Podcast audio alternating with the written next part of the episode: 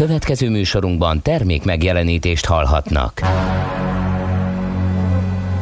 A 90.9 Jazzy bemutatja Egy zűrös városban, ahol semmi sem biztos. Csak az adó?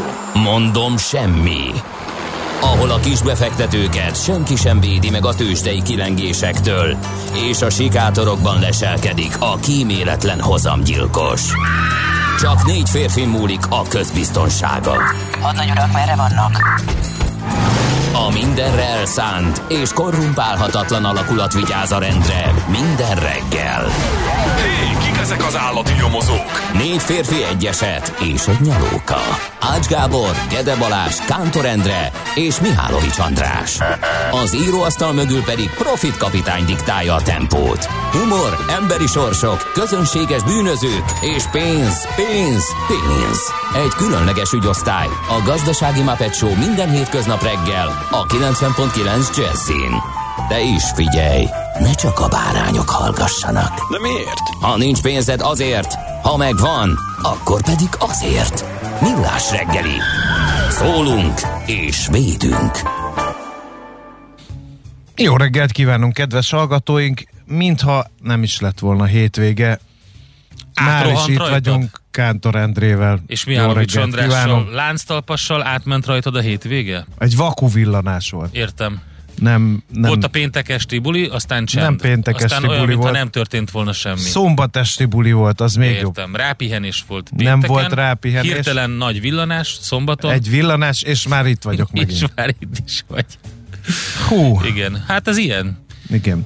No, a 2021. szeptember 27-e van, egy hétfő, e, i nap, és 0 30 20 10 9 0 9, ez az SMS, WhatsApp és Viber számunk, már van egy nem fogadott hívásunk. Chuck Viberen. Igen.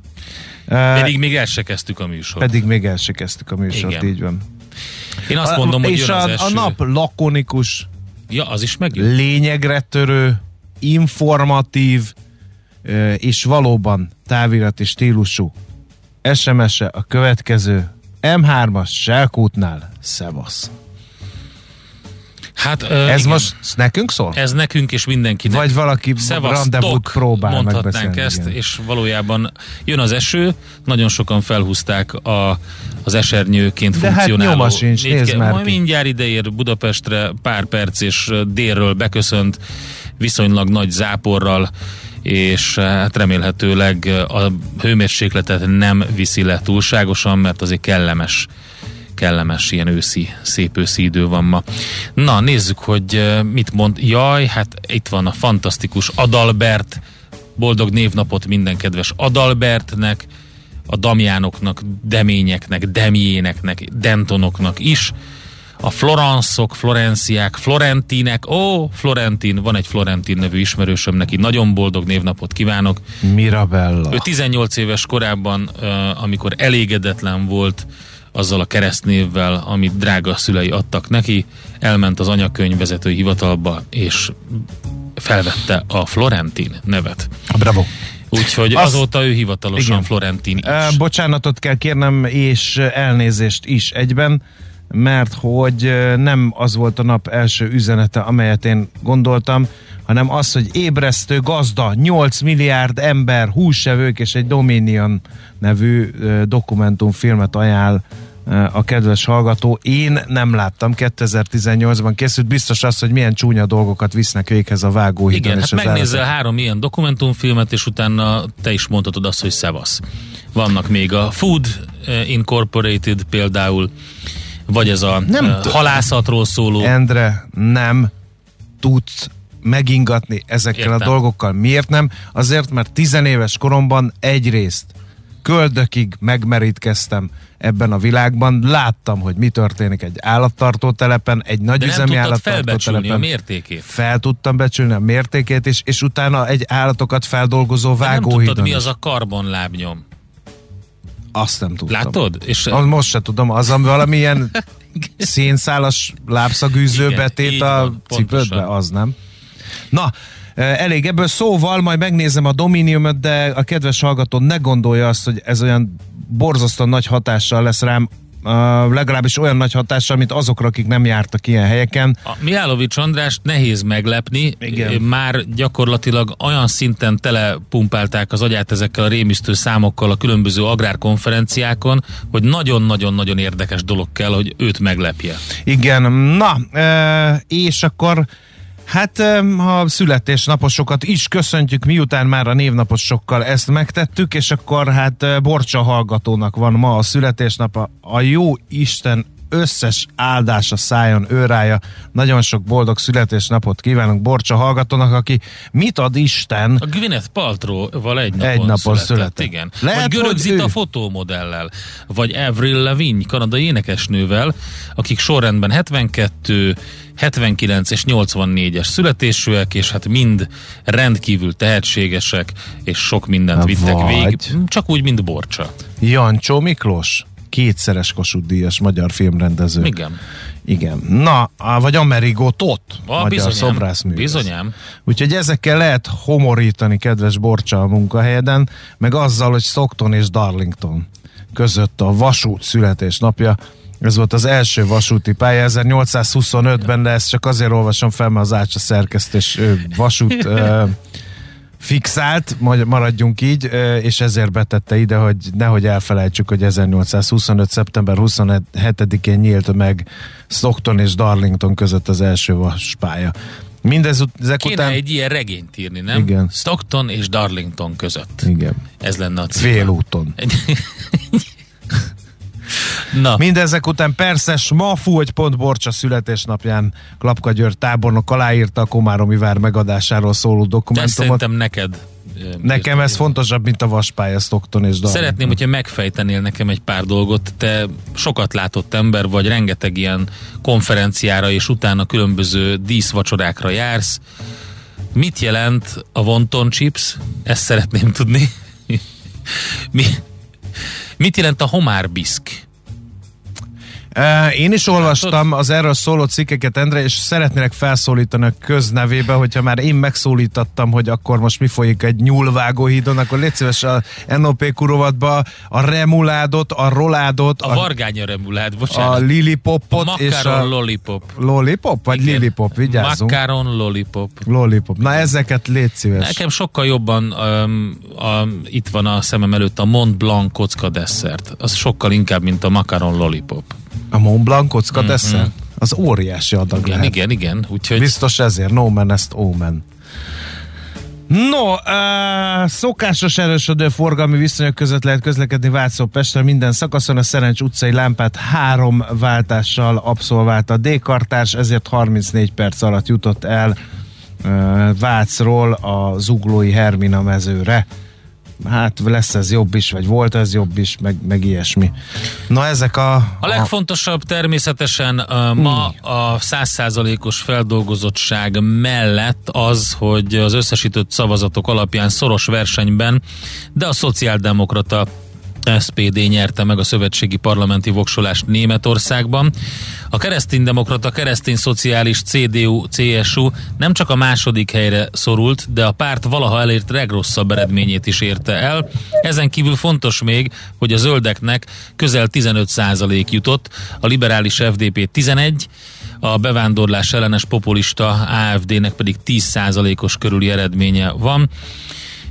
Tehát azt lehet mondani, hogy 25,7%-kal SPD, aztán utána jön a, a CDU-CSU koalíció 24,1%-kal, a zöldek pedig 14,8-al 10%-kal vannak a harmadik helyen. Ugye miközben a zöldek és a liberálisok javítottak nagyot a négy évvel korábbi szereplésükön, így a baloldal meg a szélsőséges AFD egyaránt rontottak a korábbi eredményhez képest. Hát most aztán jön a a nagy egyezkedés, ugye három pártból állhat a következő koalíció, mint ezt tudjuk, vannak ezek a különböző színkódok, a közlekedési lámpa, akkor a, a Jamaika koalíció, um, és stb. Na most ezt az egészet kitárgyaljuk természetesen mai műsorunkban szakértőinkkel, meg fogjuk nézni ennek gazdasági és adóvonzatát, meg fogjuk nézni ennek politikai vonzatait is, adóvilág rovatunkat ennek szenteljük ma a német választásoknak.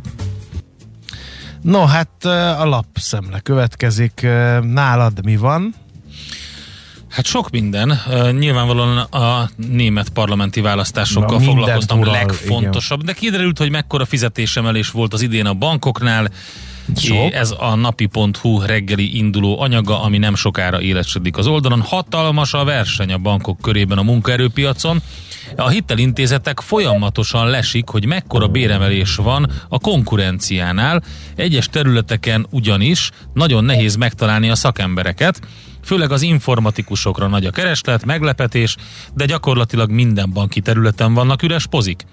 A nagybankoknál jellemzően száznál is több az üres álláshely, ezek többsége budapesti.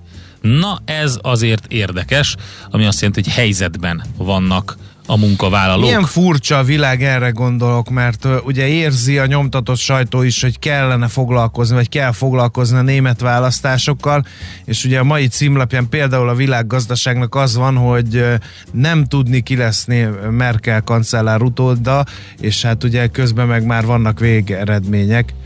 Ö, Úgyhogy érdekes ez. De minden esetre ennél fontosabb hír, hogy a magyar gazdaság a hatékony költségvetés és monetáris politikának köszönhetően ellenállt a koronavírus járvány okozta válságnak, és a következő öt évben is folyamatos és dinamikus bővülésnek néz elébe. Ezzel indokolta a Moody's, eh, hogy péntek éjszaka felminősítette Magyarországot, és a régóta fenntartott BAA3 helyett BAA2-re emelte a magyar szuverén osztályzatot. Ez Csodálatos. végre.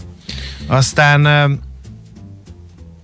mi van még itt, ami érdekes lehet? Eh, Munkai balesetekről van egy statisztika, hogy az első 7 hónapban 30 halálos munkai baleset történt, ami 3,4%-os emelkedés. Természetesen Magyarországról van szó. A g7.hu pont a választásokkal kapcsolatban írják, hogy nekünk sem mindegy, hogy Jamaika vagy Kenya koalíció jön a mai választások után Németországban, mert ugye lényeg a lényeg, hogy a politika, a külpolitikának és a külgazdasági kapcsolatoknak és a gazdasági kapcsolatoknak sem mindegy, hogy mi történik. Ugye ez a legnagyobb potenciális változást egy SPD zöldek tengelyű koalíció létrejönne jelenteni, hát erre elég nagy esély van, így első ránézésre. Itt az egyik csapás irány a szociális programokra fordított összeg növelése lenne, a német védőháló ezredfordulós megnyírbálása, bár közgazdászok szerint javította az ország versenyképességét, hosszú időre páriává tette a végrehajtó szociáldemokratákat. Hát itt ugye van egy uh, hazai párhuzam a bokros csomaggal kapcsolatban, úgyhogy um, igen, szintén ugyanez volt a, a hatása. Úgyhogy érdekes a szituáció, és nyilvánvalóan Feledi Boton erről is fog beszélni, de a G7.hu-n hosszan um, rágják ezt a csontot, hogy mi történhet például egy Kenya vagy egy Jamaika koalícióval. Aztán a Magyar Nemzet eh, arról emlékezik meg, hogy megnyílt a vadászati világkiállítás, a fenntartható fejlődés jegyében, eh, és hát természetesen ott van Na a ott, 11 ott nem tonna volt homárbiszk, hullajtott agancsból készült gigantikus szobor. szarvas fej, Meg- egy egész fej. Igen, de hát olyan furcsa. mert- Fura egy kicsit, igen, igen de nem olyan, baj. mintha feküdne és úgy Igen. bőgne. Fekszik. A szarvasbika. Igen. Viszont képzeld el, hogy a büfében nem lehetett kapni vegán ételt a vadászati kiállításon, tehát én ezt megdöbbenve olvastam, hogy nem valaki vegán ételt kért, és petrezselymes burgonyát tudtak neki ajánlani csak. De mondom, mondjuk elég meglepő, hogy a vadászati kiállításon vegán ételt szeretne enni, de hát gondolom ez, Ez egy ilyen felér egy provokáció. Ez provokáció volt szerintem is. Igen. Azzal provokált, hogy ételt kért magának. Azt mondta Semmilyen Zsolt, aki megnyitotta a világkiállítást, meg utána a Nemzetközi Vadászati és Vadvédelmi Tanács 67.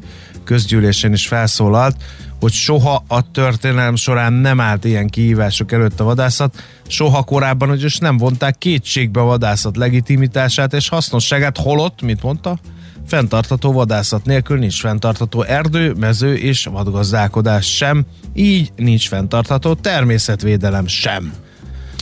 Hát igen, ez most így, igen, e, e, politikai csatározás is lett ebből az egészből, meg hát persze nyilvánvalóan nagyon sokan megkérdezték, hogy jogos-e ezt az összeget most így erre költeni? Mm, igen. A Blikka nemzet esküvőjéről ír, ami a hétvégén esett meg, kérem szépen. Törzshallgatónktól megtudtuk, hogy a Bisque de Omar egy francia zöldséges homárkrémleves. Úgyhogy most már ezt is tudod. De miért a hallgatótól tudjuk meg, miért nem te tartasz ebből? Mert én Bisque de Omar még soha, soha nem fogyasztottam, de itt a menün homár biszkként szerepel, de itt sem fogyasztottam soha. Igen. Túl gyors a napelem boom, ezt már a népszava írja. Már 2024-25-re megvalósulhat a Nemzeti Energia Stratégiában 2030-ra tervezett 6500 megawattnyi naperőmű. Ezt a Magyar Elektrotechnikai Egyesület 67. vándorgyűlésén közölték, méghozzá nem más, mint az Innovációs és Technológiai Minisztérium energiapolitikáért felelős államtitkára. Jelenleg egyébként 2300 megawattnyi egység termel napsütésből villamos energiát, ez az összes hazai erőmű beépített teljesítő képességének 26%-a, és túllépte a Paksi atomerőmű 2000 megawattját is. Az érték az elmúlt évtized során évente kétszereződött közel kétszereződött, írja tehát a népszava, és itt van a vadászati világkiállítás kontrája. Ki az a hülye, aki szarvasbőgés csúcs idejére időzíti a vadászati kiállítást, értetlenkedett az egyik férfi a megnyitón, amelyről a népszava tudósít. Gyorsan meg is indokolta, ilyenkor egy valamire való vadász inkább az erdőt jár. Zárójel, igen, aki teheti, menjen ki eh, a Budapest környéki erdőkbe. Most tart a gím szarvasok Már, násza. már nincs hely. A gím szarvasoktól? Nincs. Már nincs hely, a Nem Pilisi úgy, parkerdővel beszéltünk, túrát nincs mondom, hely. kimész, Nem le, szabad kimenni csak úgy. turista ösvényeken ki lehet. De azt kérték, hogy inkább ne. Mindegy, kimész, leülsz, délután 5 órakor már kezdődik a köszörülés, eh, és olyan 6 Én- óra igen. magasságában rázendítenek a gimbikák. Aki nem látta, nem hallotta még, az menjen ki, mert tényleg párját ritkító élményről van szó. Ezt Nem én páriát, hanem pár, párját. Párját. Igen. Igen. És hogyha tudtok, vigyetek magatokkal kalamata olivát, tehát ö, És az biszket. nagyon fontos, kalamata olivával a legjobb ott ö, a szarvasbőgést nézni, és azt csemegézni közben. Igen, aztán ugye itt van a következő, még ugye befejezném a vadászati világkiállításos cikknek fontos, az idézését, egy uh, nyugdíjas erdész hivatásos vadász például azt mondta a népszavának, hogy ezt nem neki szervezték, ezt a kiállítást. Szerint ugyanis vannak a vadászok, akik hivatásoknak tekintik a szakmájukat, tisztelik az állatokat, és még vannak a puskások, akik a, akik a vadászatot státusz szimbólumként fogják fel. Van pénzük, hogy megvegyék a legmodernebb felszerelést, de a lényegét az egésznek nem értik. Úgy véli utóbbiaknak szól az esemény. Igen, igen, igen. Fél órája nézem, mi a fura macin. Jól látom, hogy eltűnt a bajusz szakál. Így van, nagyon Hopp, helyes. hopp, hopp, hopp. Köszönöm. Rögtön észrevette a De videó ez már nem a lapsz, tehát lapszemle Mi tárgya. történt? Kérlek szépen, Beretválkoztál? igen, mégpedig azért, mert hogy volt egy kis megmozdulás a hétvégén, baráti körben, és hát hogy is fogalmazzak, csak Humphrey Bogartnak öltöztem, Ja, már pedig mindenki tudja, hogy Humphrey Bogartnak nem volt arcszörzete. Igen, meg az is rossz, hogyha rá akartál gyújtani, akkor leégett a fél van. véletlenül, és akkor kellett. Ugyanis egy tematikus buliban vettem részt, a 30-as évek volt a téma.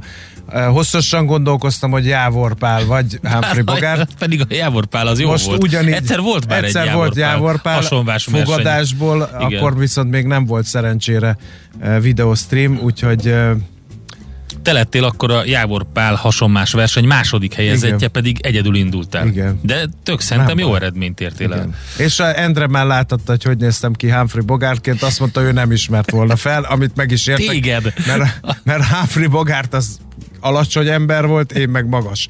Humphrey Bogart Schneidig, én meg, hát hogy is mondjam, csak testben erős. Korpulens. Korpulens. Igen. Ezt így kell mondani. Ez is rajta volt a menükártyán? Ez nem volt rajta. Ja, Azt a, a legtöbb erdőben most délután 4 és reggel 8 között erdőlátogatási tilalom van a szarvasbőgés miatt, ez fontos. Tehát uh-huh. délután 4 előtt kell menni. Ha van olyan korán, korán előtt- induló szarvas, aki már akkor bőg, őt Hát, lehet hallani, máskülönben A vágy az nagy úr, tehát én el tudom képzelni azt is, hogy már valaki né- délután négy erőt. Na folytatjuk, és még talán tőzsdét is mondunk. Hol zárt? Hol nyit? Mi a sztori? Mit mutat a csárt? Piacok, árfolyamok, forgalom a világ vezető parketjein és Budapesten. Tőzsdei helyzetkép következik. Majdnem 1% ot esett pénteken a Bux 51.453 ponton állt meg püff neki, optimista péntek, mert csak egy legény a MOL tudott erősödni, az se sokat, 0,6%-ot 2460 forintig. Ja, az OTP Az viszont OTP ütötték. viszont hú, hú keményen Igen, 2,2 igen, 17.500 forinton állt meg, a Richter fél százalékkal megúszta 8.575 forintig esett vissza, és 0,6%-ot esett a Telekom is 424 és fél forintig. Forgalom tekintetében a Forágyi még ide fellopakodott a képzeletbeli dobogóra, de nem jó hírekkel, mert hogy 3%-ot az is visszaadott a nyereségéből, és az azért mindenképpen érdekes lehet, hogy, hogy nagyon kevés olyan papír volt a bőrzén, amelyik erősödni tudott, és amelyik erősödött, az se túl nagy forgalomban. A Megacrownnak volt például egy 3,6%-os plusza, de csak 11 millió forintos forgalomban tette mindezt, Mhm. úgyhogy Nem nem volt jó hangulat. jegyzik. Igen. Itt az első négy papír az a, a MOL volt 0,6-del, a Graphisoft 0,2, Panergy 0,2, Cikpanonin 0,1 a többiek mind korrigáltak szépen lefele, vagy legalábbis a legtöbben. Na, hát eh, izgalmas volt, igen, a budapesti értéktős, de csak úgy, mint a mai kereskedésben az ázsiai piacok, Hongkong pluszban, a, a Nikkei éppen mínuszban, és azt lehet elmondani Amerikáról, hogy egy sima, egy fordított, de lényegében alig történt elmozdulás. 0,1%-os Dow Jones plusz, ugyanennyi S&P plusz, a Nasdaq az visszacsúszott a negatív tartományba. És ha megnézzük a legaktívabb papírokat, akkor a Ford 0,5%-os plusszal, a Bank of America 1%-os plusszal, azt mondja, hogy az ExxonMobil szintén majdnem 1%-os plusszal, vezet a Pfizer csökkent 0,6%-kal, aki nagyon nagyot esett, az a Nike, 6,3%-os mínuszt sikerült összehozni a Nike-nak, és hát igen, a negatív oldalon vannak még mellette egy jó páran, akiknél ilyen, ilyen jelentős mínusz összejött, de az a lényeg, hogy az Egyesült Államokban a kereskedés az olyan, olyan felemás erőtlen volt, és hát Frankfurtban és Londonban is mínuszok jöttek össze, 0,4% Londonban, 0,7% Frankfurtban, innen indulunk a mai napon. Hát kíváncsi vagyok, hogy hogyan honorálják a német parlamenti választásoknak a exit poll eredményeit a német tőzsdék, meg az európai piacok, majd meglátjuk. Tőzsdei helyzetkép hangzott el a Millás reggeliben. Egy gyors napi csatát, mert Endre nagyon jól szórakozott Igen? a történeten, úgyhogy elmesélem Gyorsan. én is. Egyszer majd, ha lesz időnk, elmesélem azt a történetet, hogy hogy csináltak a szövetségesek bolondot a német csapatokból, Ja, az az Potemkin ö, hadosztály, egy szellemhadosztálynak a felépítésével. Ennek a kicsi részletét azonban a németek is megcsinálták 1944-ben Normandiában, tessék figyelni. A németek egy habis repülőteret építettek, ö, mindent fából ö, megkonstruáltak repülőket, kisegítő létesítményeket, épületeket, hangárokat, amivel meg akarták téveszteni a szövetségeseket. Csak hogy a hírszerzés a szövetségeseknél már hónapok óta tudott a tervről, de nem hamarkodták el a lépést. Megvárták, még a németek az utolsó szögig végeznek a munkálatokkal, és amikor elkészültek, oda küldtek egy bombázó repülőgépet, amely egyetlen bombát dobott az egész létesítményre. Egy fából készült bombát. Ez nagyon jó. Tényleg jót szórakoztam rajta. Itt van velünk Czoller Czoller Andi Andika. Jó reggel. Olyan szinten mélyre került ettől a kis történettől. Ne, de csak én. Szerintem nézek csodálkozik. Szerintem Hogy? csodálkozik rajtad, hogy mekkora tudást halmoztál Ja, fel az igen. évek alatt. Leborulok a tudásod Most, előtt. amikor a szarvasok Hová tűnt fogsz a beszélni. szád körül Ugye? a... Igen. Ugye? Milyen sima Légy lett. valljál Simulékony szint. lett. Nagyon ügyesek vagytok egyébként, kedves hallgatóink, így kell felpumpálni videócsatornák nézettségét. Bravo! De most tényleg, tehát hova tűnt? Uh, levágtam, me- lemetszettem. De miért? Mert Humphrey Bogartnak nem volt arcszörzete. Ja, és te Humphrey Bogart Én voltál a Humphrey hét... Bogart voltam. Nem láttad a fényképet? de... Ne kérdezz többet. Jó. Csak en, ennél Ennyi volt csak a publikus lesz. rész, értem. Igen. Rosszabb. Mi lehet ennél is rosszabb? Azt egy letagadhatok egy hónapot is. Ez, ez így van. Akár De e, a most, hogy nincs arcőrzet. Teljesen. Jó, Andi kamerája a Mihálovics Macira néz, most Igen. vettem nem észre. Baj, nem kell engem de látni. Hát duplán, duplán mutatjuk Mihálovics Hát András. olyan te szép duplán, ember lett. Most én vagyok én vagyok duplán? Hát hogy Mind, persze. az a kamera, az fordíts már meg, légy szíves. Azt szokták, de minden, de ne, ne magad felé. hagyjuk. Szerintem hagy, én inkább beszélek, nem kell engem nézni, jó? Na jó, jövünk majd vissza, addigra szépen úgy forgatjuk a kamerákat, hogy mindenki látszon, elmondja Czoller Andi a legfrissebb híreket, információkat, aztán eh, hát eh, izgalmas dolgok jönnek, mert hogy itt Budapest rovatunkban arról fogunk beszélgetni, hogy milyen ez a túlárazott vasútépítés. Ho-ho-ho-ho! Lehet egy kilométert 62 milliárdból csinálni? Szerintem lehet. Igen, Rögtön amennyiben TGV-vel szeretnék azt az egy kilométert amennyiben himalájai hegyi kristályból szeretnénk a budi ülőkéket ráfaragni. megtenni. Valamint Úgyhogy- szín arany talpfaszögeket Így van, alkalmazunk. pontosan, pontosan. Nézd a Millás reggeli adásait élőben a millásreggeli.hu oldalon. Millás, Millás reggeli, a vizuális rádió műsor. Ez továbbra is a millás reggeli, valami miatt átpattintottam a nyitószignálunkat, amit most hallhattok meg. Nem, nem hallgathattok meg. Hát, Ez ilyen. Ö, Nincs. akkor én e, énekeljem el. Énekeld el, tudod, mit? Elmondom, hogy mi történt. A, amíg itt hallgattuk ezt a fantasztikus szájharmonikát, addig lenémítottam az egyik sávot, és éppen ezért nem szól a millás Mhm. reggeli nyitó szignálja. Ennyi. Úgyhogy, de ezt meg tudom oldani egyébként ügyesen. Figyelj csak ilyen, így, így. Megoldjuk ezt. Gazdasági helyszínelő. A reggeli rohanásban könnyű szemtől szembe kerülni egy túl szépnek tűnő ajánlattal.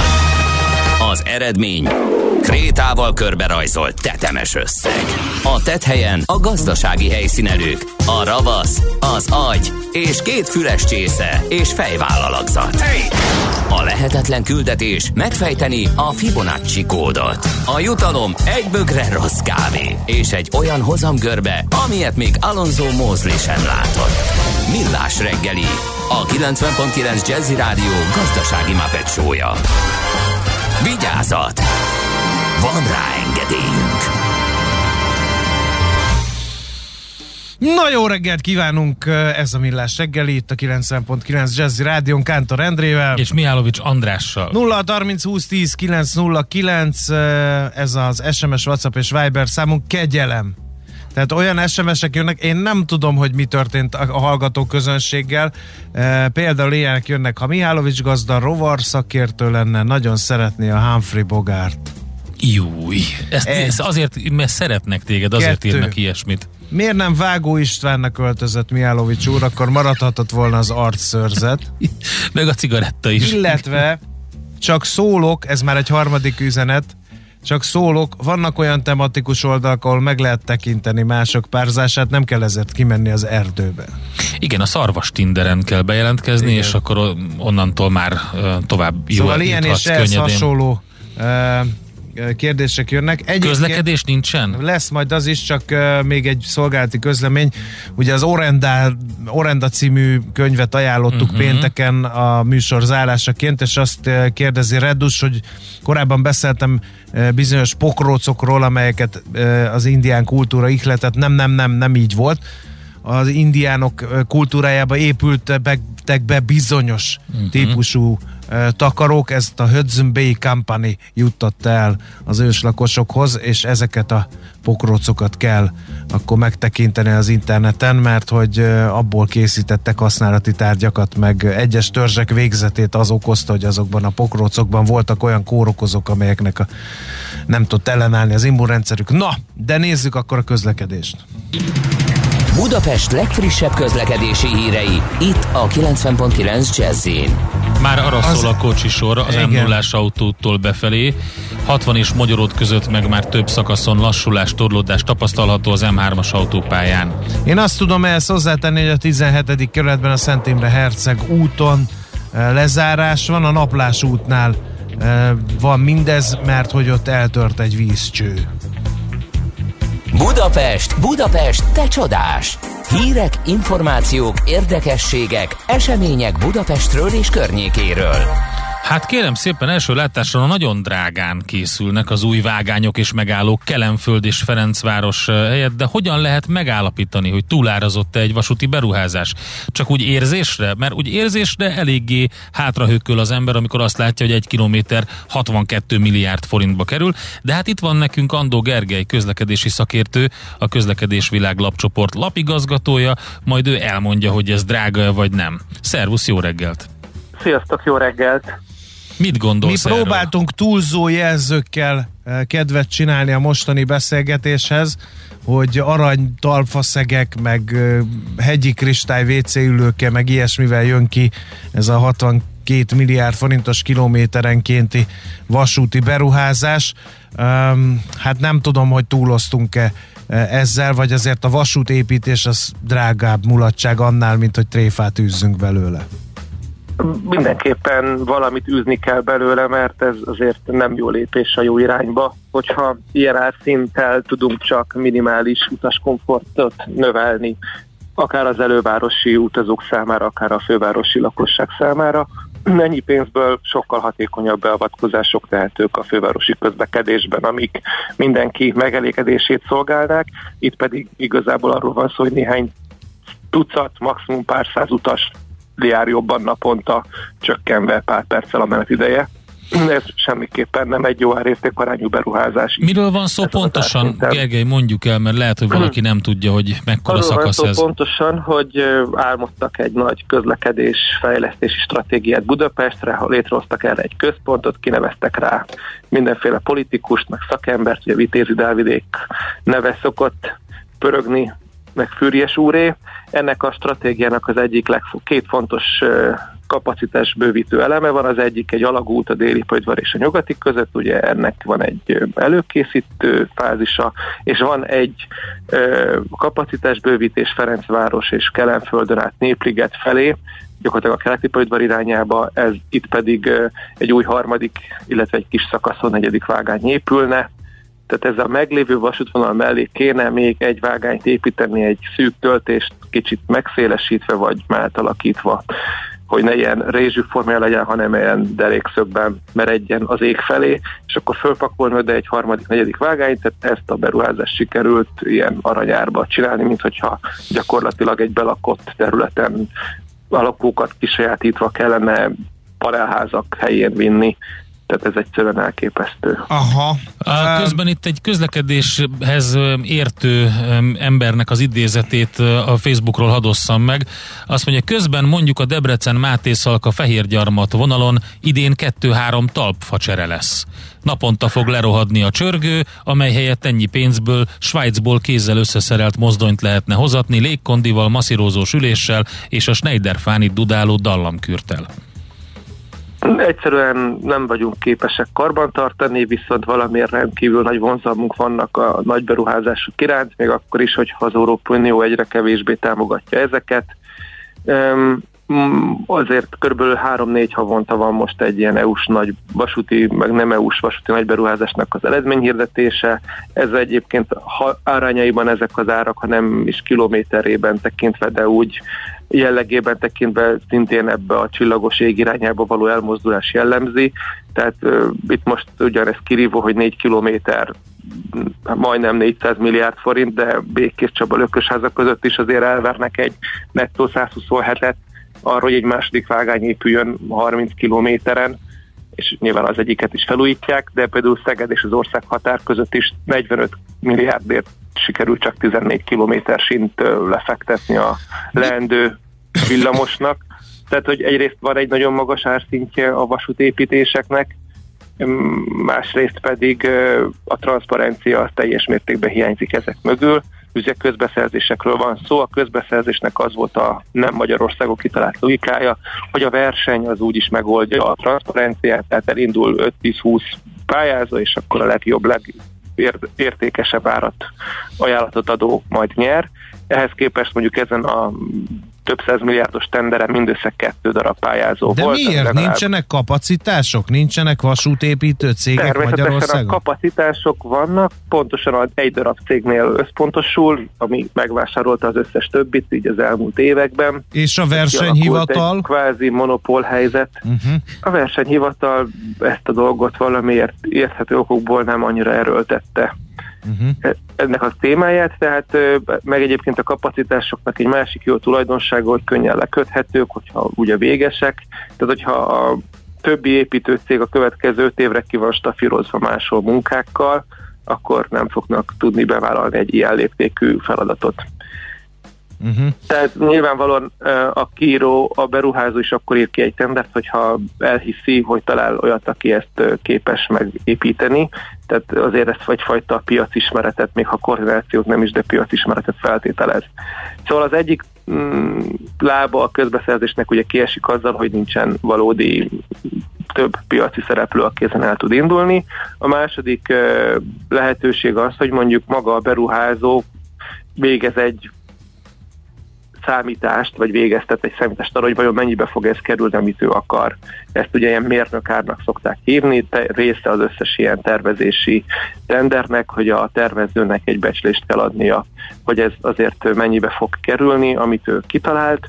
Ez nem egy publikus ár, hiszen akkor ugye az módosítana a versenyt, és akkor ehhez az árhoz igazíthatnák a pályázók a, a számaikat, de azért utólag azért ezt nyilvánosságra lehet hozni. Ezt a fővárosi önkormányzat például rendre meg is teszi, ott az útfelújítási tendereknél elhangzott, hogy a mérnökárnak a kétharmadáért vállalt el valaki, vagy a 30%-kal többért, ezért 10%-kal kevesebb épül meg. Tehát, hogy ezeknek azért vannak következmény egy olyan helyen, ahol nem végtelen mennyiségű pénz áll rendelkezésre. Itt viszont szemlátomást a kormányzat akkor szemben nem rebbent, amikor ezt az összeget így meghallotta, és elvileg már a szerződéskötési moratórium is lejárt, tehát már akár a szerződést is aláírták, amiről sehol semmiféle kommunikáció nem volt, ami azért szinte példátlan egy ilyen ország életét befolyásoló öt évig a vonatközlekedést nagymértékben korlátozó beruházás esetén, hogy még arra se büszkék, hogy alá tudták írni a kivitelezővel a szerződést, vagy lehet, hogy nem is írták alá, de erről sem tettek közé semmit. Szóval ez a második lépcsőfok lenne ez a mérnökár, amivel össze lehetne hasonlítani, hogy mit gondolt az állam, mibe fog kerülni, vagy, és ehhez képest mi. A harmadik pedig, hogy amikor egy ilyen tenderen indul valaki, akkor rengeteg táblázatot kell kitöltenie részösszegekkel. Tehát nem csak a végösszeget kell megajánlani, hanem tételesen be kell kottázni a sinek árától kezdve a WCCC-ig mindent, hogy mennyiért fogja ő ezt állítani, tehát tételesen is össze tudna hasonlítani a Mhm. beruházó azt, Igen, hogy- hogy, hogy igen. mely pontokon tért el ezt szignifikánsan attól, amit ő Hát gondol. nehogy az legyen, ugye, hogy, hogy bizonyos pontokon eltér, mert kedvez, és akkor mondjuk ott tud egy kicsit okoskodni, vagy ügyeskedni. okoskodni Igen. bárhol tud, hiszen utána neki ugye egy, egyen, Értem. nincsen elszámolási kötelezettsége Ja. soha többé, ha, ha, Aha. ha megnyerte. Ez az arra vonatko, ez azért jó, mert pontosítani lehet a, a műszaki tartalmat, tehát hogy mondhatja azt a beruházó, hogy te nagyon drágán szállítod a WC csészét, ezért akkor azt tőled mégsem kérnénk, azt uh-huh. kihúzzuk azt az elemet a te projektedből, és majd én megveszem szépen a tark, sarki boltba. Tehát ennek ilyen aspektusai Értem. vannak, tehát hogy amit mondjuk a MÁV meg tud csinálni saját kapacitásból három fabackáért, azt nem akarom mégse tőled 30-ért. Tehát, hogy lehetnének ilyen dolgok. Hogy a műszaki tartalom csökkentését azt is nyilván az ár meg. Tehát ugye ezt a Lánchídnál is láttuk, hogy ott, ott is ezt így estötték kicsit nagyba, és a végén mindenki sokkal rosszabbul járt, mint ha aláírták volna az eredeti szerződést. Na most egyébként ez itt abban a szem, dologban érhető tetten, hogyha itt ilyen összegek repkednek, akkor van ez az elátkozott Budapest-Belgrád vasútvonal projekt, amit úgy senki nem akart igazán, csak a kormány meg a kínaiak. Hát ez ma már egy hiperkedvező, majdnem majdnem Hát ezt akartam mondani, hogy akkor számít. magasra tették a lécet, és innentől kezdve ez standard, ehhez lehet viszonyítani. Hát de, de jó, csak a 180 kilométert a 4 kilométerhez tették magasra. Tehát, uh-huh. hogy ezért a pénzért, amiért most itt megépül ez a 4-5 kilométer, az- azért a, a kínaiak gyakorlatilag 180 kilométeren pakolnak le 160-nal járható pályát. Itt 100-al járható pályát rakodnak le, még csak nagyon át sem építik a műszaki berendezések egy részét, csak hozzáigazítják az új körülményekhez. Tehát azért nem lesz egy akkora színvonal emelkedés, ami, ami egyébként a fél-Balkán felemelésének a megoldását hoz mérhető egyébként. Tehát ö, annak a projektnek legalább ennél azért lényegesen sokkal több értelme van, mint értelme. most itt. ennek. Jó, na egy Ú. másik témát is beszéljünk meg, mert hogy bejelentették, hogy kezdődött az új kelenföldi buszterminál és parkoló tervezése. Hát ennek a közlekedési hatásaira lennénk kíváncsiak, mert hogyha ha ezt bővítenék, és még akkor ugye átköltözik az elővárosi buszok pályaudvar is az őrmezői oldalra, akkor kisebb lesz a dugó a Budaörsi úton befelé csúcsidőben?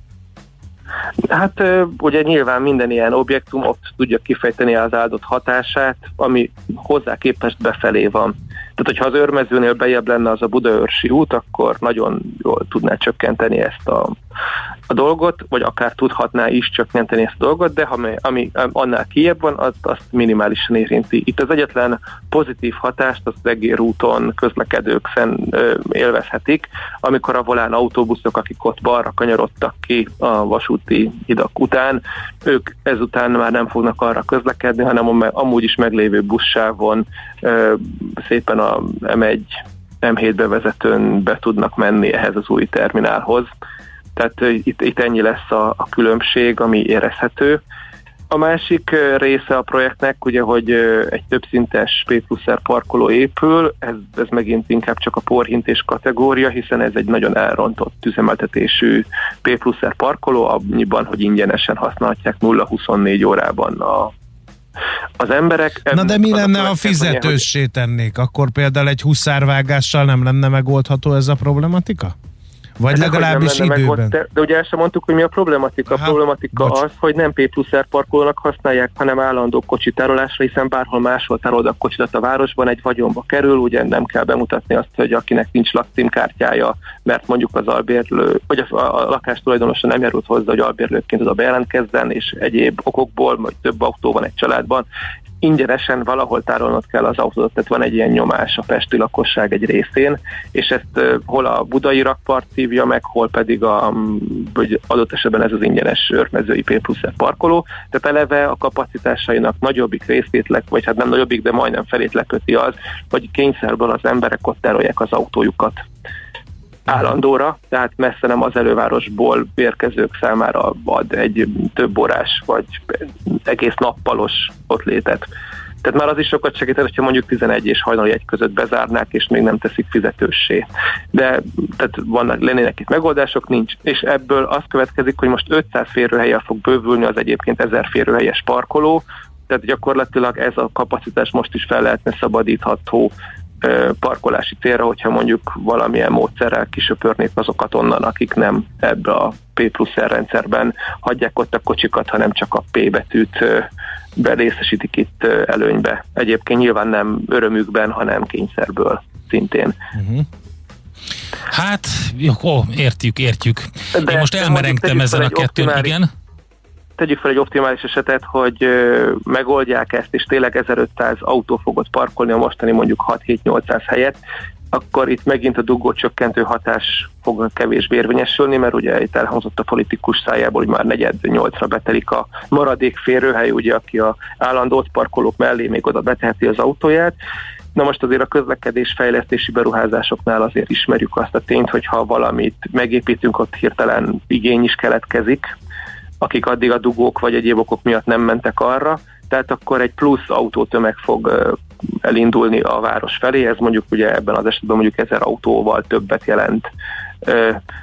És akkor el tud gondolkozni az, aki eddig nem autóval jött, vagy nem mert nekivágni, vagy nem ott hagyta az autóját, hogy akkor ő mégis inkább ezt a szakaszt preferálná, tehát megint csak a dugófakat fogjuk egy kicsit arrébb tenni, a méretét megint csak növeljük, csak máshol és más milyen léptékű szennyezés fog megjelenni.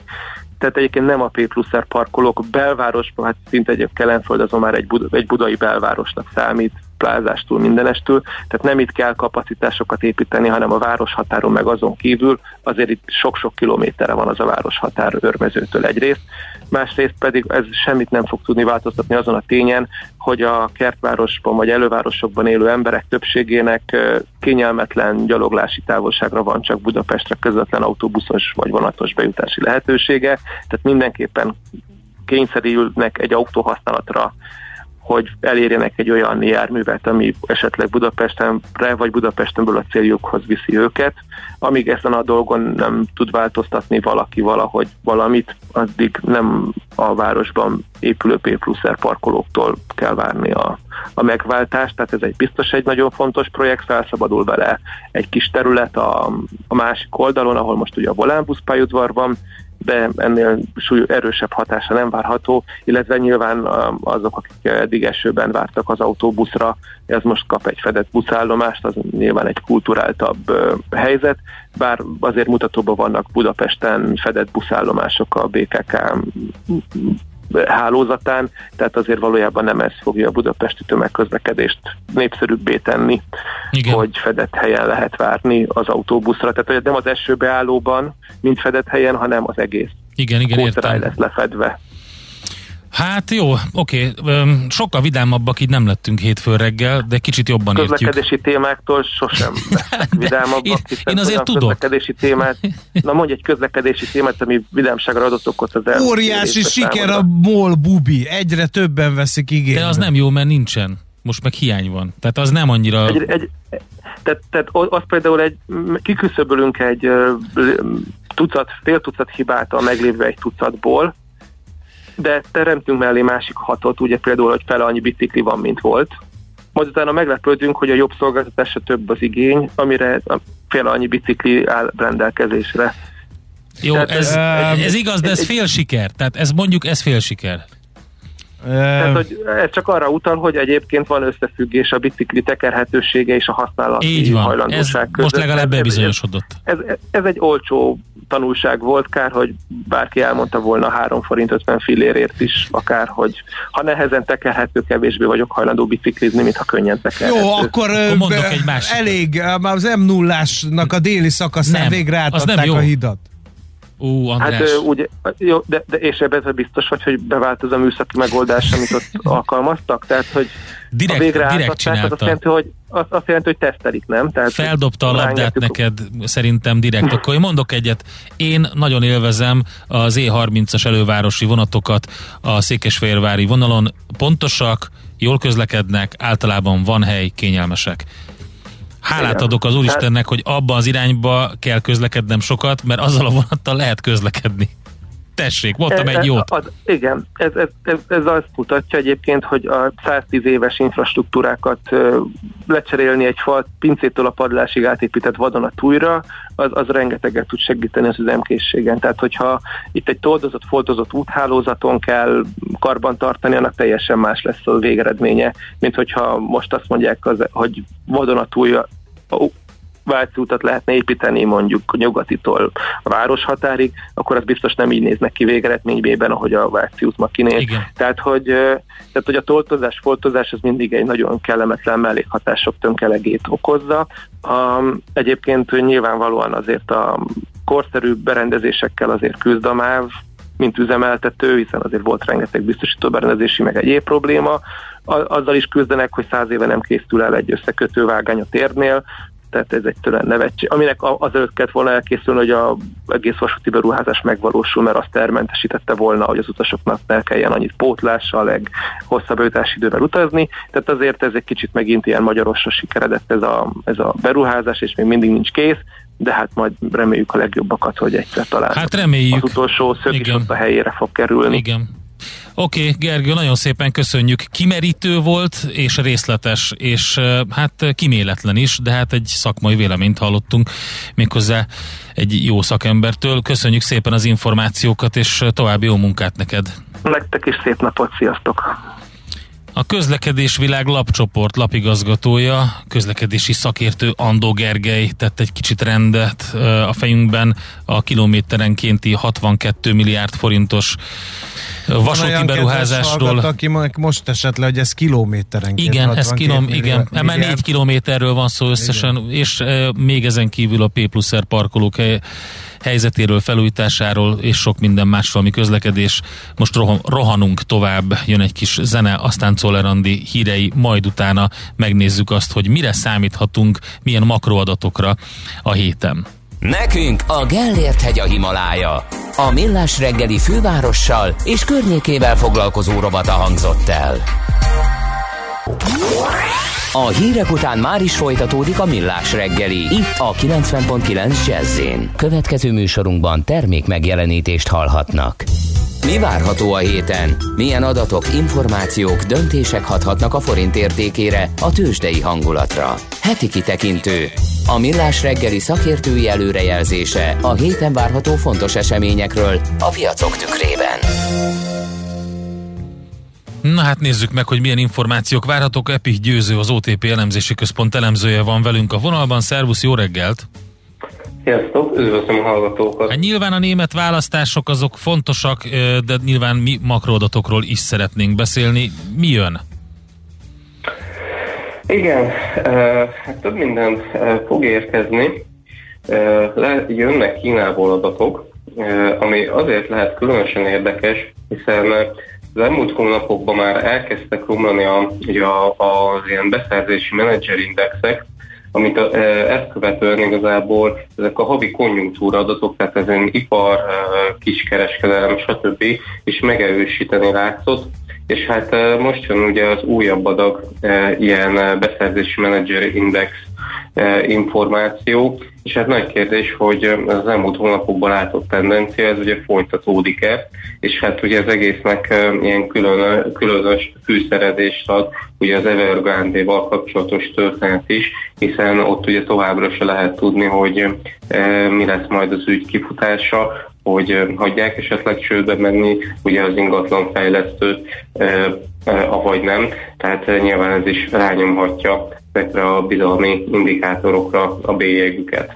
Hát azért az érdekes lesz, mert az a tipp ugye, hogy hát ezt nem hagyhatják, ez rossz fényt vett Kínára, rossz fényt vett sok mindenkire, úgyhogy valamilyen módon kimentik az egészet, és betolják hát azt meg, a 300 milliárdot. Hát igen, meg hogy a világgazdaságot is elsöpörheti ennek a hulláma, ha ez bedől. Igen, itt azért vannak, tehát többféle megoldás lehetséges. Tehát elvileg azért elképzelhető egy olyan megoldás is, hogy az Evergrande-t hagyják, viszont úgy alányulnak a piacnak, hogy tovagyűrűző hatások ugye ne keletkezzenek, tehát ilyen értelemben úgymond nem veszélyeztetni a teljes szektort ez a probléma, és hát azért az információk abba az irányba mutatnak, hogy azért az Evergrande helyzete az, az inkább egyedi, mint általános a kínai piacon, ugyanis az Evergrande gondjai valójában egy szabályozói változtatással kezdődtek el, és igazából a szabályozói előírásoknak való megfelelés miatt kellett ugye elkezdeni leépíteni építeni a, az eszközeit, és emiatt kényszer eladásokba e, kezdeni, és igazából ez indította be náluk a labinát. Tehát um, ilyen mm-hmm. értelemben azt, azt lehet mondani, hogy ez inkább egy ilyen um, egyedi történetnek tűnik. Oké, okay, lesznek-e inflációs adatok, mert ugye mindenhol az a fő kérdés, hogy ez az irgalmatlan pénzbőség nem okoz-e növekvő inflációt. Vannak erre utaló jelek, meg vannak arra utaló jelek, hogy nem. Jönnek-e inflációs adatok, épp ezért ezek talán érdekesek lehetnek. Igen, jönnek ugye a október 1-én jön ugye az eurózóna inflációs adata. Azért lehet különösen érdekes, mert Hát nem nagyon szokhattuk meg, hogy Európából negatív inflációs meglepetések érkeznek. Most ugye negatív alatt azt értjük, hogy a várakozásoknál magasabb lett az infláció, mert például az elmúlt hónapban pont ez történt, méghozzá hát nem is kismértékben, tehát gyakorlatilag 3 ponttal lett magasabb, 2,7%-et, 3% lett az előző hónapban az infláció és hát azt várják a piaci elemzők, hogy ez a tendencia folytatódhat. Ebben ebbe nyilván vannak bázis hatások is, ami ugye a múlt évben azért sok termék, illetve szolgáltatások ára ugye elég hektikusan alakult, ugye amikor elindultak a leállás, akkor beesett az ára a dolgoknak, aztán amikor ugye nyáron megtörtént a kinyitás, akkor volt sok helyen átárazás de, de ugye Európából ez mindenféleképpen egy szokatlan jelenség, és hát ilyen magas inflációs mutatókat is elég régen láttunk. Uh-huh. Az azért hozzátartozik, hogy a maginflációs mutató azért ennél a 3%-nál jóval alacsonyabb, ilyen másfél százalék körüli, viszont az elmondható, hogy a maginflációban is volt egy enyhe mértékű, úgymond felfele irányuló meglepetés az előző hónapokban. Úgyhogy mindezek hatására ugye az LKB be is jelentette azt, hogy azt, ugye lassítani kíván ugye ezen a, ezen a, ezen a eszközvásárlási programon, és hát ugye mindezek fényében várjuk ugye a legfrissebb inflációs adatokat, hogy esetleg megerősítik az előző hónapban látott negatív tendenciát, vagy, vagy, vagy, vagy esetleg abban az irányba mutatnak, hogy ez tényleg csak valami egyszeri bázis hatás eredménye volt. Mi a várakozásotok egyébként? Minek adtok nagyobb valószínűséget?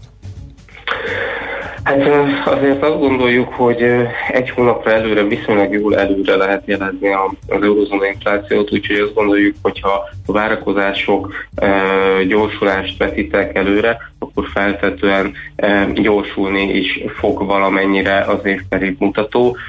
A kérdés inkább az az, hogy valóban megtörténik-e ez a 3 pontos gyorsulás, ugye az előző havi 3 után 3,3%-ot várnak, vagy esetleg ennél kisebb mértékű lesz a, a, a gyorsulás mértéke. Uh-huh. Jó, nagyon szépen köszönjük, figyelünk és írtadunk a adatokról. Nagyon köszönjük még egyszer, hogy elmondtad mindezeket, és akkor jó napot kívánunk neked. Én is köszönöm. Sziasztok! Szia! Epik Győzővel, az OTP elemzési központ elemzőjével beszélgettünk. Heti kitekintő rovatunk hangzott el. Mire érdemes odafigyelni a héten? Mi elmondjuk. Amikor reggel megnyílik előtted az iroda üvegajtaja, tisztaság, rend és mosolygós recepciósok fogadnak. Minden működik. Van kávé az automatában, szappan a mosdóban, nincsenek morzsák a széked alatt. A jó munkához megfelelő környezet kell. Tiszta iroda, rendes cég, ingatlan üzemeltetés, költségoptimalizálás. Megy, mint a karikacsapás. A millás reggeli létesítménymenedzsment rovata következik. Támogatónk a létesítményüzemeltetés szakértője a B plusz N referencia ZRT. B plusz N. Egy élhetőbb világért dolgozunk. Tele no. van az Etele pláza. Mivel? Telt ház volt, kérlek ja, szépen aha. a nyitáskor. Ugye beszéltünk arról, hogy meg fog nyitni, mert óriási érdeklődés övezte az Etele Pláza pénteki megnyitását. Ez Buda legnagyobb bevásárló központja lett, és ugye maga a terv az 2006-ban született meg a létrehozására. Beruházás gazdasági válságokat, meg plázastoppokat is túlélt. Az utolsó szakaszt meg a járvány nehezítette meg. Úgyhogy egyébként a bevásárlóközpont területét 17 telekből rakták össze, ezek közül az elsőt 2006-ban vásárolta meg a Futuroel, úgyhogy 15 éves út vezetett idáig, gyakorlatilag nem volt egyszerű. Az első tíz év a kitartásról szólt, az utolsó öt pedig a kreativitásról. Ezt mondta a Futuroel csoport alapító társ tulajdonosa, Futó Gábor a megnyitón. És hát kérem szépen elkészült és megvan Um, Hát a kitartással kapcsolatban ugye, amikor úgy tűnt, hogy minden rendben van, akkor jött a Covid, majd az újabb járványhullám és a felrobbanó finanszírozási költségekkel is meg kellett küzdeni. Gondolom az se lehetett egy a végén jó, amikor elszállt minden a munkaerő árától, a munkaerő hiányon keresztül ugye az építőipari anyagok áráig, tehát 80, végül 80 százalékkal többe került az Etele Pláza kivitelezése a tervezetnél. És akkor még nem sejtették, hogy a nyitás után is lesznek gondok, ugyanis uh, olvasom, hogy létesítési hibák és tűzvédelmi szabályok megsértésének sorát uh-huh, igen. Uh, tapasztalták a lánglovagok oldal uh, által megkérdezett szakértők és ráadásul még ez nem lett volna elég, akkor hát gyakorlatilag beázott. Hát igen, volt ez a beázás, igen. felkerült a TikTokra egy felvétel, amely szerint a frissen átadott Etele Pláza egyik üzletének a plafonjából ömleni kezdett a víz.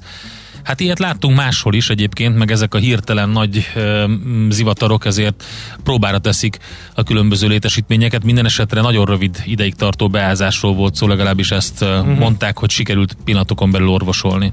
Igen. És hát a lánglovagok meg azt írják, hogy hiányzó vagy rossz helyre rakott biztonsági jelek, a mhm. menekülési irányok hibás jelölése, trehány módon szerelt tűzjelző, kézijelzésadók, tűzszakasz, hát és gondolom, tűzszakasz határon kitámasztott tűzgátló, illetve füstgátló ajtók, Uh, igen, ezek ilyen szakmai mm, dolgok természetesen, csak ilyenkor mindig azon gondolkodom, hogy uh, ezt nem nézik át ilyenkor. De biztos, hogy átnézik, átadás, biztos, átvétel. hogy átnézik, és valószínűleg ezek azok a dolgok, amiket mindenképpen orvosolni kell később. Gondolom át akarták már nagyon adni. Hát mondtam, 15 évről van szó. Igen. Úgyhogy igen. Szóval Etele Plaza, ez a legfrissebb és nagyon sok eh, hír eh, kapcsolatos ezzel a létesítménnyel, de többek között ugye a lánglovagok oldal írt arról, hogy eh, egy új okos plázától ezt nem várná az ember. Mi ugye beszámoltunk róla, hogy ott debütál ez az új rendszer is, ami a, a vakok és gyengélátók uh-huh. számára nyújt segítséget, ami egy nagyon klassz eh, dolog és magyar fejlesztés az okos bottal, applikációval használható. Hát nagyon kíváncsi vagyok, hogy az hogy működik. Minden esetre azért mondjuk egy ekkora létesítménynél el, tehát hogy is mondjam, az nem, benne van a pakliban, azt így, azt így túl laza kijelenteni, de az biztos, hogy amikor átadják, akkor e, kijönnek a, azok a hibák, amiket orvosolni kell később. A jó munkához megfelelő környezet kell. Tiszta iroda, rendes cég. Ingatlan üzemeltetés, költségoptimalizálás. Megy mint a karikacsapás. A millás reggeli létesítménymenedzsment rovata hangzott el. Támogatónk a létesítményüzemeltetés szakértője a B plusz N referencia ZRT. B plusz N. Egy élhetőbb világért dolgozunk. Mi kimegyünk az Andrással most a szünetben egy homár mango crème freshre, illetve fésükagyló wakame citrus hínárral lesz nálunk a menü. Esetleg egy polipsalátát is bedobunk, de az nem biztos. Ö, András, egy citrus hínár? E, nem, mi volt az az őzes? Te arra szeretnél? Én arra. Az ősz a sült? fácálevest értettem, az... az Őz sült céklával és sütőtök rizottóval. Ja, ez, egy, ez. hogy is mondjam, már-már unalmas, hagyományos valami. És lapos hús volt a lagziba? Az nem, lapos hús az nem volt. De volt. Bo- borjú, Töltött káposzta volt. az volt? Hát mert ugye éjfélkor, Hát az ugye... kell. Lapos hús is volt, a borjú bécsi az lapos hús. Ja, értem. Én azt mondom, hogy két dologban nem mertek kockáztatni, és ebben Az é- teljesen Az egyetértek. éjféli menüben. A gyerekmenüben és az Igen. éjféli menüben. Miért mi volt? Volt gyerek? Igen. Volt, rántott csirke, vízi és bolonyai spagetti. A bolonyait eltaláltam volna. Azt Azt minden tudtam, gyerek. Minden, igen. igen. Halrudacska, az nem volt? Az, de az nem volt. De, de viszont éjfélkor Volt csak lazacból. Én azt gondolom, hogy az nagy rizikó lett volna, és ezt, ezt gondolom a, a, a ceremóniamester átgondolta, és uh, tudatosan építette úgy fel, hogy az éjféli vacsoránál, hogyha bedobtak volna egy szarvas sonka roládot tök sajtkrémmel, abban valószínűleg már-már már kisebb felzúdulás van, de hogyha esetleg ott lett volna a homár mango cream fresh, akkor verekedés van, az biztos. Tehát ott, ott ha, ha, fogjuk a klasszikusokat, és Ha a már- töltött káposztát, és Ha egy már ez így felmerült benned, Endre, Igen. verekedés nem volt? Nem Minden tudok jó lakodalomban van Én verekedés. azt, én azt hallottam, hogy a Richard Klederman a, a, Nekiugrott a nekiugrott Ross Ross Stewart. Stewartnak egy kicsit, de egyébként mást nem hallottam. A Mont Blanc kocka desszerten vesztek össze. Ezt is hallottam. Annak utolsó darabján. de annyira jó. A legvidámabb barak vagyunk, és én azt gondolom, hogy egyébként egy nagyon klassz menü. Tehát szívesen végig kóstoltam volna, de nem sikerült. Nem gyerekmenü volt, gyerekek menü. Igen? Igen. Ja. Aha, ezt nem vettem észre. Igen. Na jó, köszönjük szépen. Jön Czolerandia hírekkel, természetesen a német választásokkal folytatjuk adóvilág rovatunkban ennek gazdasági, adózási, illetve politikai vonatkozásait. Milyen koalícióra számíthatunk? Történelmi veszteséget szenvedett a CDU-CSU, és hát meglátjuk, hogy milyen koalícióval tud az SPD kormányozni. Hé, hey, te mit nézel?